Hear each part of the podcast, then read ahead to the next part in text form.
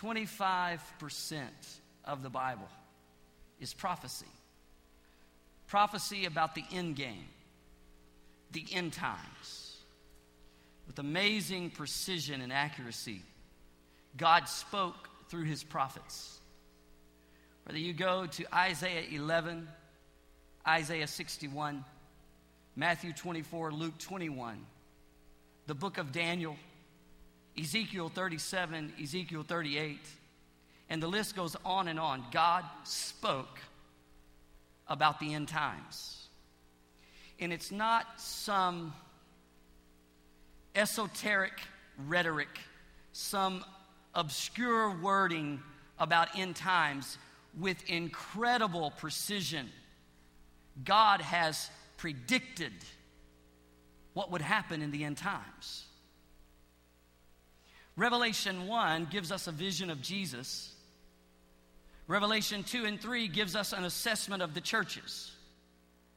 Revelation 4 to the end of Revelation is all about God's calendar showing us end time events. Throughout the scripture, we are given timelines.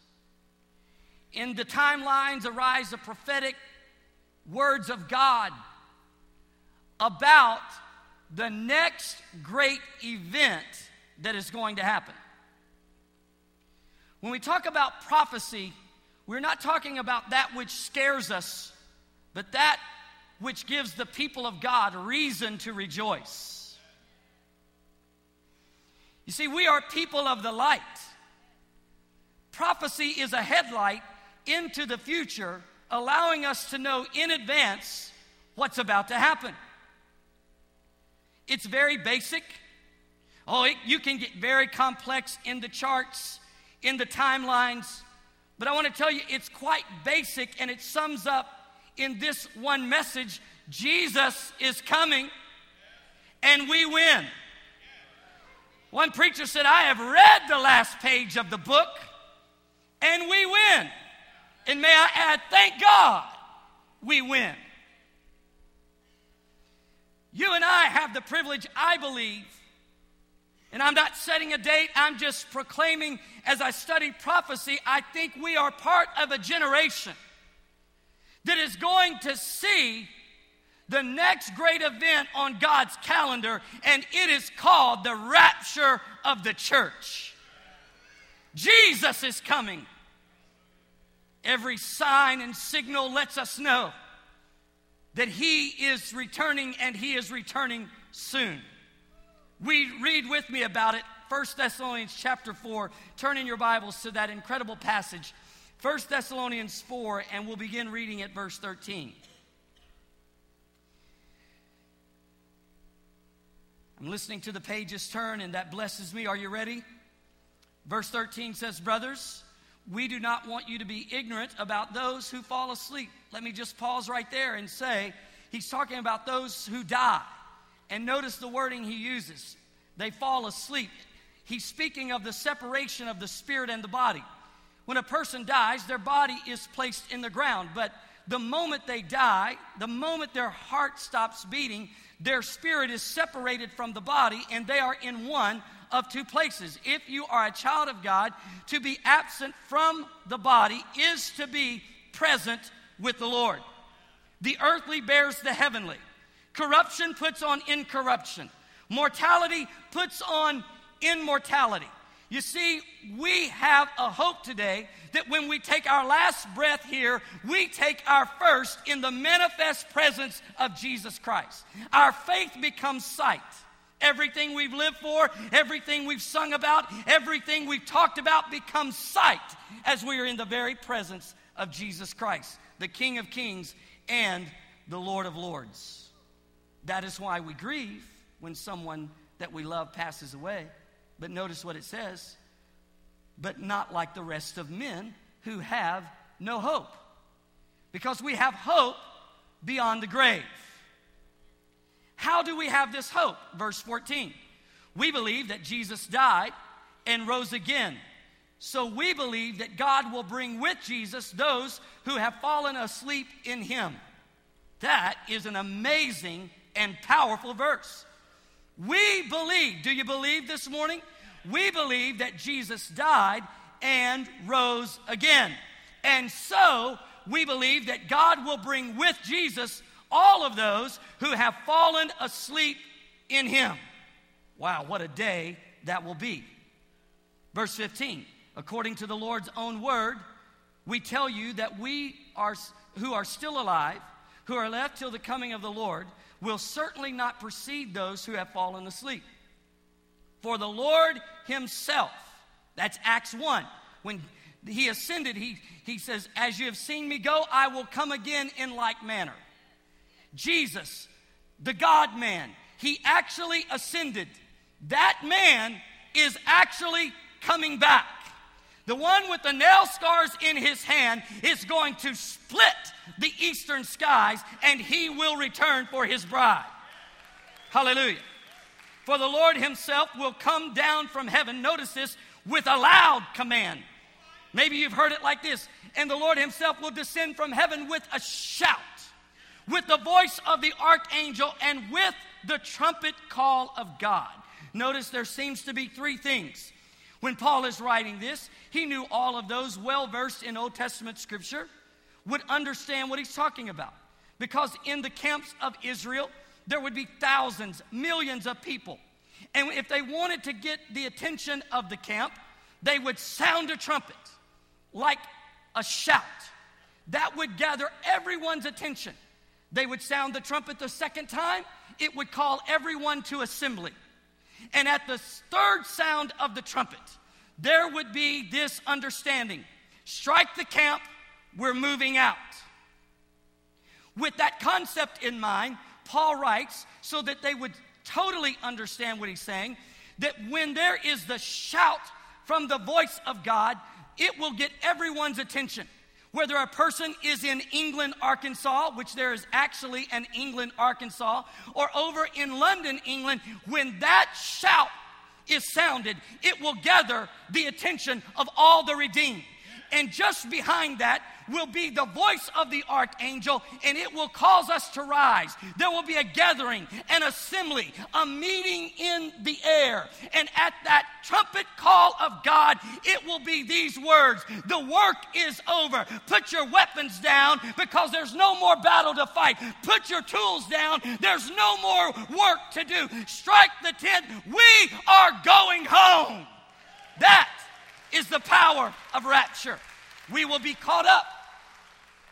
Don't ever forget that this is not home. Study the life of Abraham, and you'll see him looking for a city whose builder and maker is God. I love his pattern. He would go into one community after another, and he had a pattern of, first of all, building an altar. And then, secondly, he would put up his tent. He would build an altar, and it would say to everyone around him, I have a relationship with Jehovah God. He would then put up the tent. It would say to everyone around him, I will not be here very long.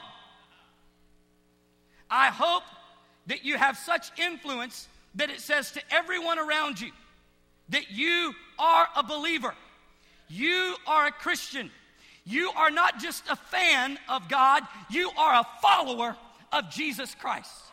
And I hope your influence says though we have all of these blessings here in America, this is not home. No matter how much we work to try to make our dwelling a home, it is not a home. We are just passing through. We are looking for a city whose builder and maker is God.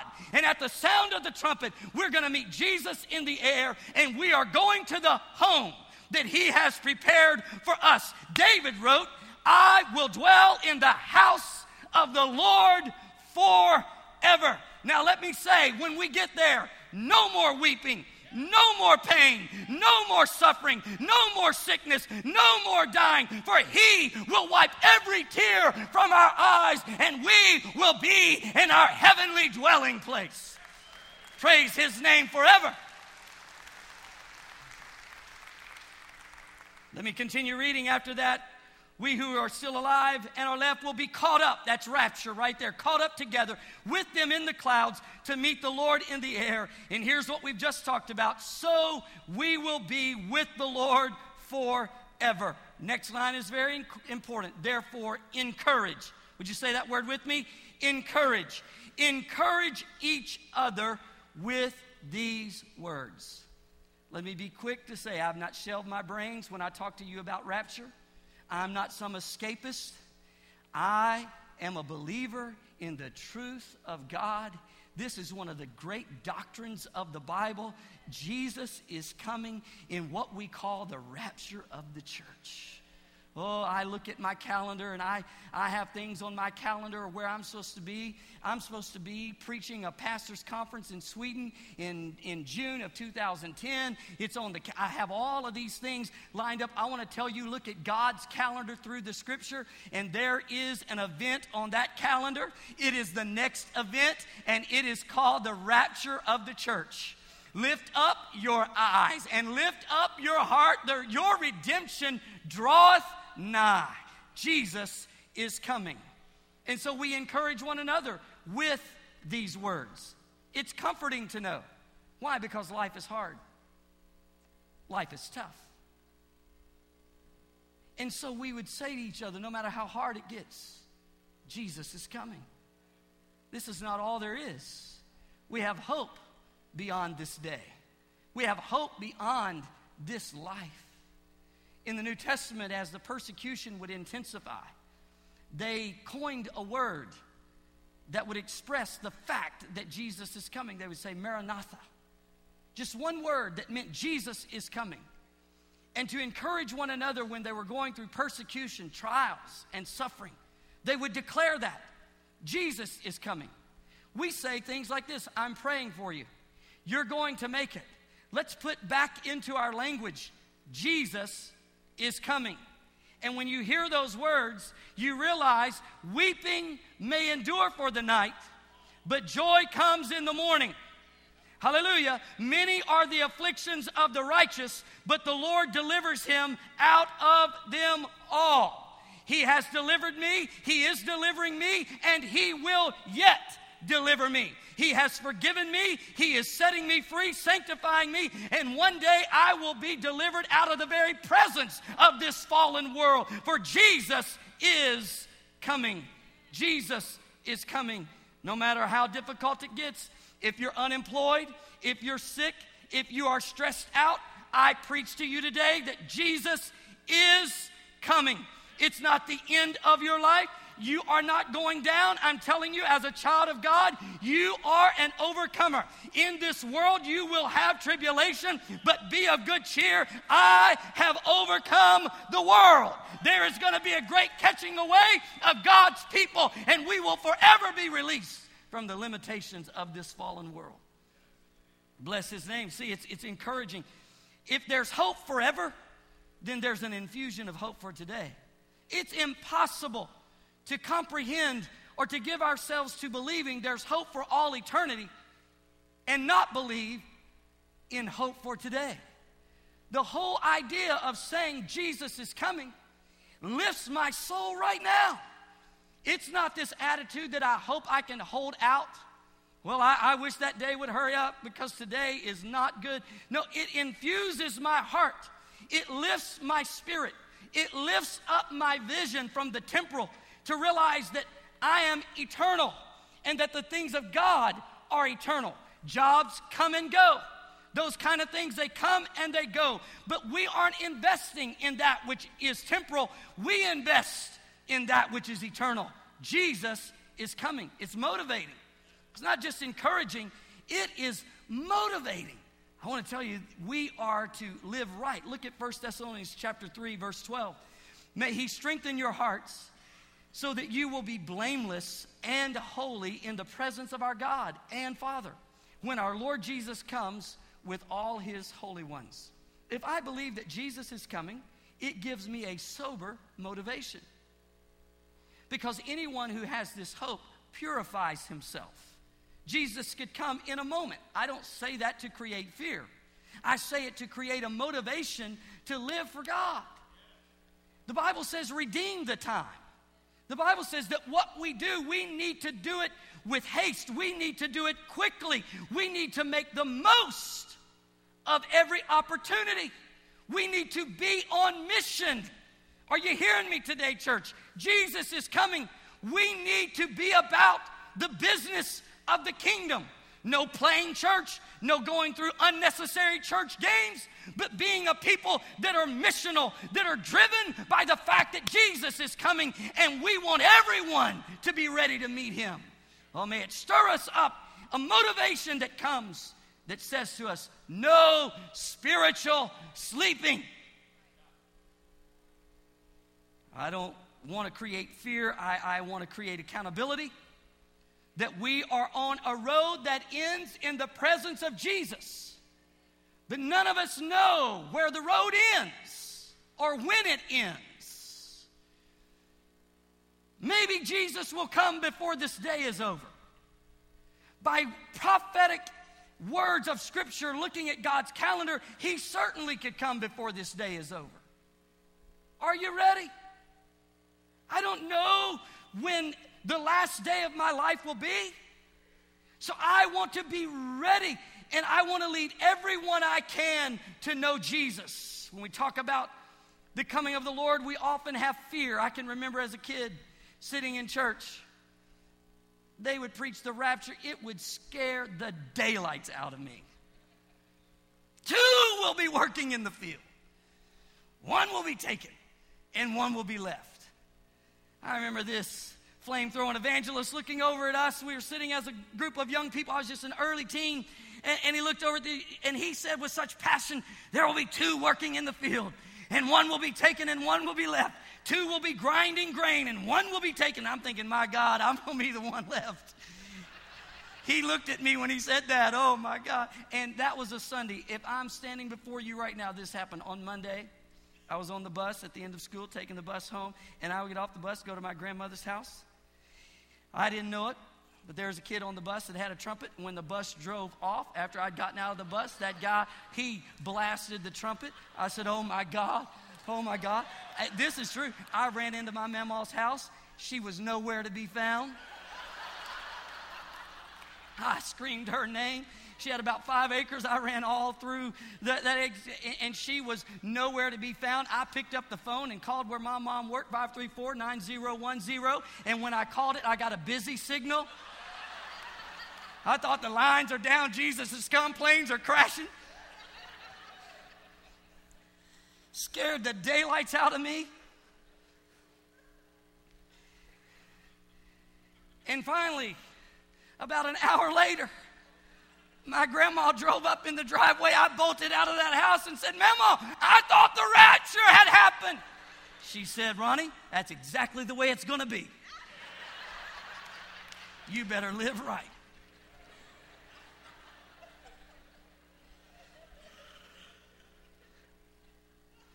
I, don't say this to scare us, but I want to tell you if you're not right with God, it will strike fear in your heart, and it should.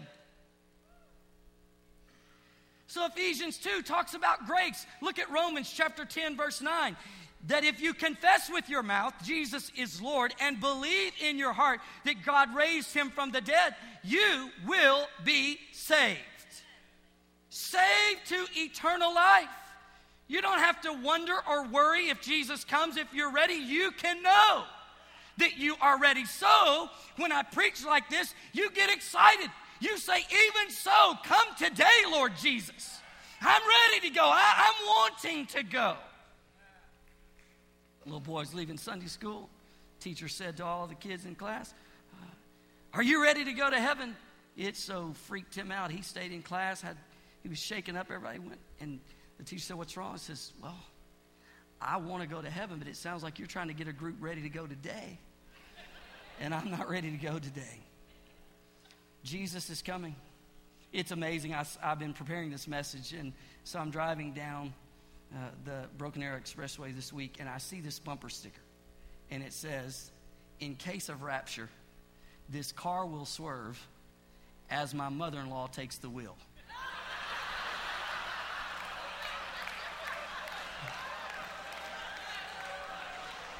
There will be two going down the Broken Arrow Expressway. One will be taken and one will be left.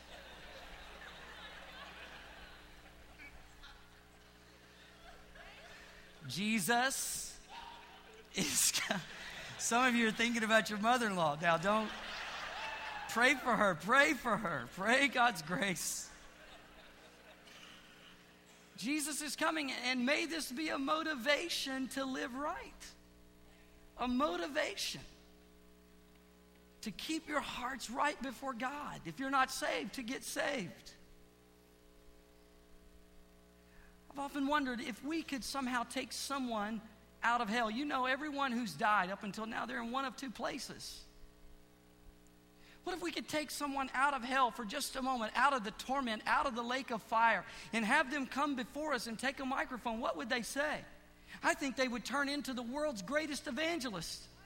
And with passion, they would say, Choose the Lord. No one in hell would want anyone else to go there. They would say, Choose the Lord, choose the Lord. What if we could bring someone out of heaven?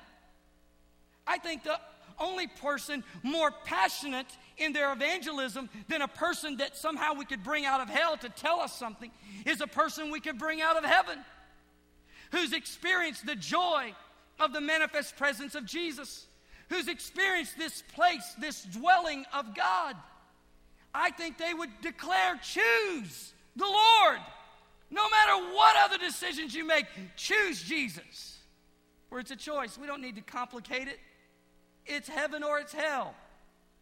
It's Jesus or the devil. There's all kind of preaching and we talk about how to do this and how to overcome this and how to build a certain kind of life, three principles, 21 laws. There are all of these different things and it's all good, but don't complicate the simplicity of the gospel message. It's heaven or it's hell. There's no in between. It's Jesus or the devil. Don't complicate it. Joshua stood at the entrance of a, of a whole new location. On one side was the mountain of cursing, on the other side was the mountain of blessing. He stood and declared to the people, Choose you this day whom you will serve. It's one or the other. It's not difficult. It's not a confusing choice to make, it's one or the other. And he went on to say, As for me and my house, we will serve the Lord. Make your choice, make your decision. Jesus has done everything imaginable to draw you, to declare to you that His grace is sufficient for you. He cannot climb back on the cross. He's done that. There's nothing else He can do to express his great love and His awesome mercy. Make the choice. Don't gamble on eternity. Every sign, every signal says Jesus is coming. Luke 17, verse 26, notice what it says. Just as it was in the days of Noah, so also it will be in the days of the Son of Man. What were they doing? People were eating, drinking, marrying, and being given in marriage up to the day Noah entered the ark. Then the flood came and destroyed them all. Notice what it says in verse 28. It was the same in the days of Lot. People were eating and drinking, buying and selling, planting and building. But the day Lot left Sodom, fire and sulfur rained down from heaven and destroyed them all. What is it saying? At, at the time of Jesus' return, life will just be going on as usual. We'll just be caught up in the busyness of our routine buying and selling, planting and building, just going along, and the voice of reckoning will be ignored. Just as Noah stood on the decks of that boat for 120 years and declared the truth of God, and people turned a deaf ear. So it will be in the last days. Every sign and signal is pointing that these are the last days. And when you sense and see the signs, you make yourself ready. Don't ignore it. When I was a kid, I would play outside, and toward the end of, of the day, my mom would come to the front door and she would call my name and tell me to come home. And often she would declare that supper is ready. And when I made my way to the house, often before even getting into the house, you could smell the aroma of dinner. Going into the house, you could see the activity and sense that supper was cooking and almost ready. And because you knew that supper was ready, You then washed your hands, you gathered at the table, and you prayed because it was ready. I want to tell you, supper is cooking. If you look at the signs of the times, if you just take what God said would be happening at end uh, of days, there would be famine, wars and rumors of wars, nation against nation. We've got billions of people going to bed hungry every day. We have, this is the most dangerous world we have ever known. Jesus is coming. So wash your heart in the blood of Jesus. Seek the Lord in prayer. Gather yourself because Jesus is coming. Let me try and bring this message to a close. Let me just bring a few thoughts before you. It, this being true, so what? Well, here it is hope forever and hope for today. No matter how hard your struggle, there's hope for you. No matter how difficult, there is hope for you.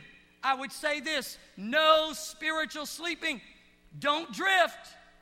Don't just be a fan where you, you come on fair weather days. Be a follower of Christ. Where through the hard times and the good times, we are devoted to Him. I would say this God is faithful for all seasons. All the years I've served Jesus, I can tell you that He is faithful. He's faithful in the things that, that I understand and in the things of my past that I don't understand. He was faithful when we took our little girl to have a biopsy and, and, and God brought her through that.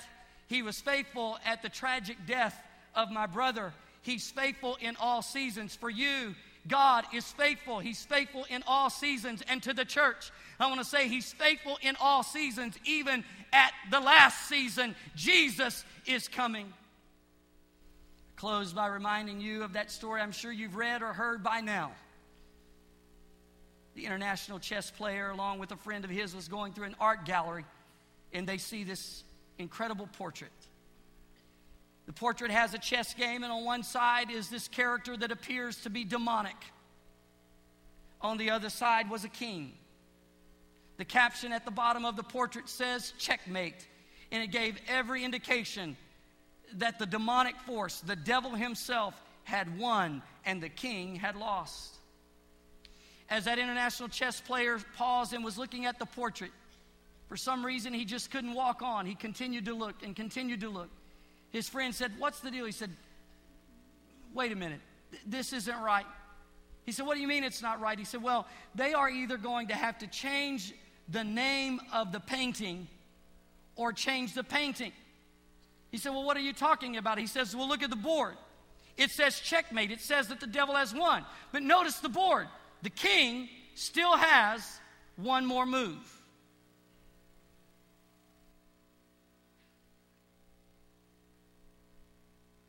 When you study the flow of Scripture, it's captured in that very portrait. For Joseph, he was put in a pit and in prison, and it seemed it was hopeless. But the king still had one more move. And he ends up being second in command of all of Egypt.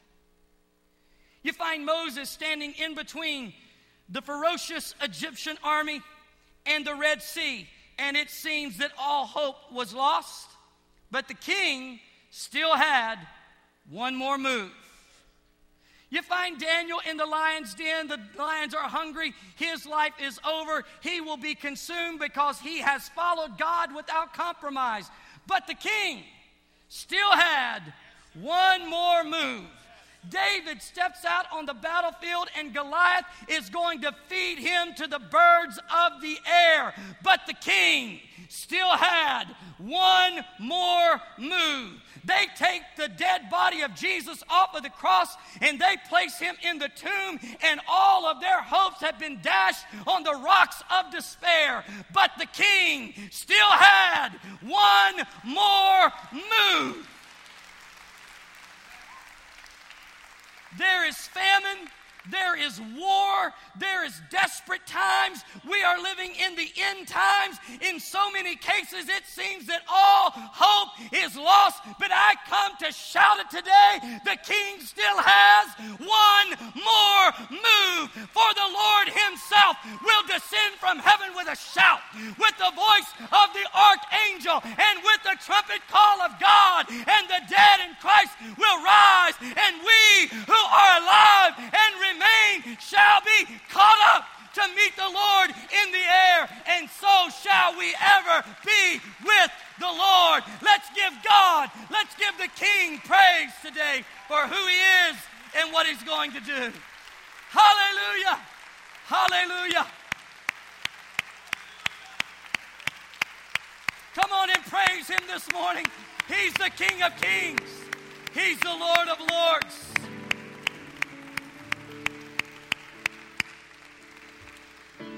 That means hope forever, hope for today, hope for your marriage, hope for your career, hope for your kids, hope for your health, because the king still has one more move. Your life, your situation may be more desperate than it's ever been. I declare to you that the king still has one more move. I want to ask the prayer team to come and stand before you. And as the prayer team makes their way, I want you to hear these words. This is what God branded on my heart. The Spirit of God spoke to me over this week about people who are caught in the grip of giving up. The Spirit of God instructed me to preach the grace that will take us home. And if you can open your heart to grace so magnificent that it can prepare you for all eternity, then it can release you from the grip of giving up today. Don't give up. The king still has one more move. It could be your career, it could be your marriage, it could be your own personal heart toward God the lack of spiritual passion and spiritual life. But it has you in the grip of giving up and you want to throw in the towel. But today, the Holy Spirit is infusing this place with hope. Hope beyond your despair. Hope that will hold you like an anchor of a ship in a storm. Yeah. And as we declare these words once again about eternity, that there's no weeping, there's no fear, there's no pain, there's no suffering, no more darkness. May the hope of eternity sweep back around and provide hope for today.